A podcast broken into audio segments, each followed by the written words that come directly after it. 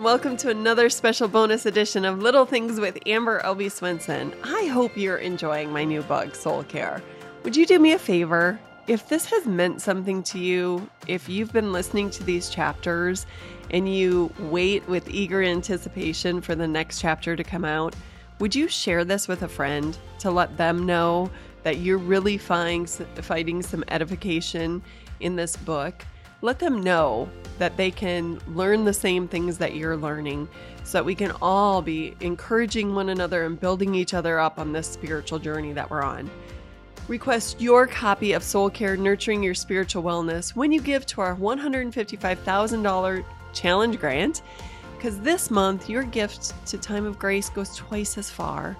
Give today by visiting us at time of grace dot org or writing us at P O Box three oh one, Milwaukee, Wisconsin, five three two oh one. And now for Chapter seven. Clutter can become a hazard. Days before Hurricane Ian made landfall on Fort Myers, Florida, I sat watching the predictions, glued to the many videos on TikTok of Floridians packing and preparing. I was reminded that I have way too much. I wouldn't even know where to start if I had a few hours to pack everything I didn't want lost. This is one place the self-care and soul care worlds align. Several lists suggest decluttering your house, controlling your environment, taking five to fifteen minutes every day to clean out one drawer or one shelf. And that's how it took me an hour to make a cup of tea this morning. One shelf of spices and teas and condiments and birthday candles required sorting, throwing, cleaning, and organizing. The tea was cold when I drank it, and I'm not entirely sure I felt any more control over my envi- environment, but I'm guessing when I make my tea tomorrow, it will be a more rewarding experience. Decluttering in the soul care world has nothing to do with control, but excess easily becomes a hazard to our faith walks. I was in my forties before I learned this lesson. As I stare down the face of fifty, I'm more resolute than ever. Stuff is a vacuum that, unless we're careful, sucks life, vigor, and energy that could be used for other things. Marketers and advertisers have done a good job convincing us that more is better. Happiness can be bought if only we get the latest, the biggest, the best, better. Here's the result. We work and work and work for more. The more we get, the more we have to work to keep it maintained and trimmed, painted, updated, dusted. Even seemingly free things take up space. A hundred years ago, people might have one picture taken during their lifetimes. Now our phones hold thousands of pictures. We transfer them to computers, buy more memory, burn them onto C Ds. We have photo albums, scrapbooks, pictures on the wall, pictures on the shelves, pictures on our computers, so many pictures. But when do we go back and look through the pictures? Who has time? At the nursing home where I work, most residents have one to three pictures in their room. Typically, it's a spouse and their children, or if they never married, maybe their parents or a niece or a nephew. And when those residents die and their families or friends come to collect their belongings, I doubt many of those pictures escape the landfill. When my children were small and at home all the time, our house seemed so small. But as they've grown and now as they prepare to move out, our house seems ridiculously large. It's the people who fill a house who make it special. And when those people are gone, only stuff remains. At the end of the day, stuff isn't as fulfilling as one might think. Stuff can't have a conversation. Stuff can't smile back.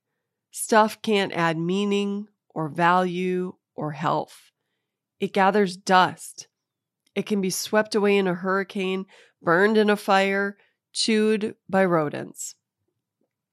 Stuff steals the time we spend working for it, picking it out, maintaining it, throwing it out. If we aren't on our guard, and who other than a select few are, but clutter takes over our inboxes, our countertops, tabletops, entryways, closets, storage rooms, garages. And all that stuff comes at a mental cost.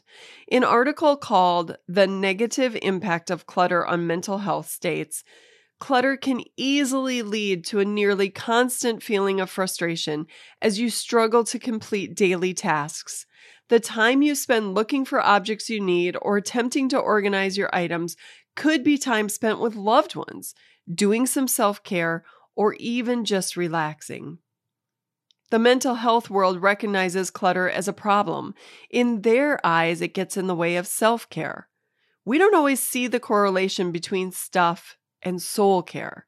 Who cares what my house looks like anyway?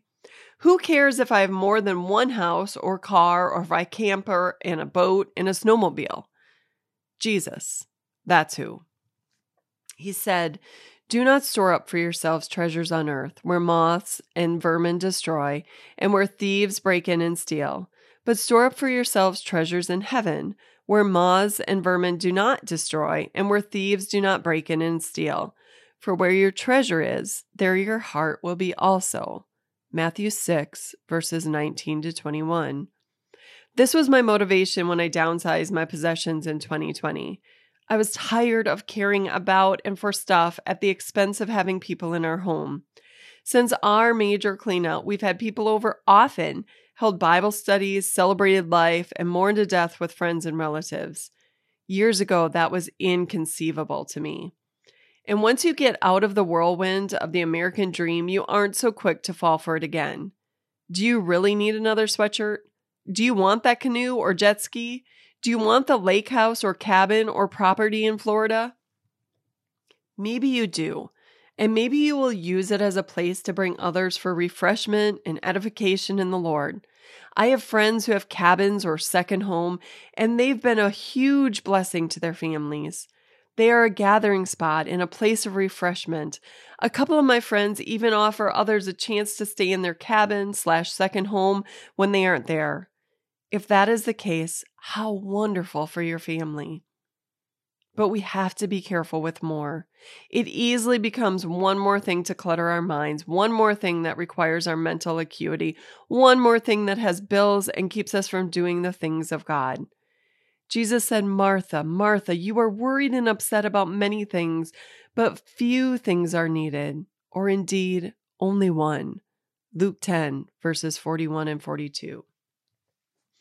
One thing is needed. One. Jesus. That's it. Unbelievably simple. Very few of us need a bigger house or more stuff. Rarely do we need another something. Maybe we don't need to work more hours. Fewer clothes mean fewer minutes trying things on. It means fewer things to wash. It means closets that have plenty of room. It means if you have to evacuate, a small suitcase and a few minutes would do the trick. Can you imagine the limitations to the Apostle Paul's ministry if he had a house full of stuff that tied him down? But very few of us are called to the ministry the Apostle Paul had. So what does this mean for us? Most of us in America have lived the majority of our lives having plenty. But has that brought us more joy? Has that led to a closer walk with Jesus or to dedicating our lives to kingdom work? Or has it kept us from more important things? Has it kept us from giving more money to missions and to believers on the other side of the world? In my case, stuff kept me from hospitality. It is such a joy now to be able to share our home with others and not to squirm when the unexpected knock happens. Don't misunderstand. Things can be wonderful blessings. In my family, we have several snowmobiles because we live in the tundra, and it's an activity my family enjoys doing together. We have three canoes and a kayak, too, because we live in the land of ten thousand lakes and enjoy spending a summer afternoon on the river. We have way too many games that only come out a few times a year. But on holidays, when extended family is giggling while strategically trying to outwit a cousin or grandma, I can't help but thank God for the afternoon together. At the heart of it all is motive. If we're trying to acquire things for the sake of status or to help us feel better about our lives, we're bound to be disappointed. Stuff gets old, and it's hard to be on the edge of new and exciting. Only God can fill us up and give us peace. Too many people seemingly have it all and are miserable. After all the weekends together at sports tournaments, the kids still leave home. After all the hours worked to give them more, they still walk away. Stuff can be a blessing when we remember where it comes from and when we don't let it consume us. But we have to be careful about making a heaven on earth and finding security and happiness in what we have. It's all too easy to fill our lives so full of clutter that we have no time for kingdom work or guiding people to Christ. If that's the case, our stuff is just another tool Satan uses to keep us from our most important work.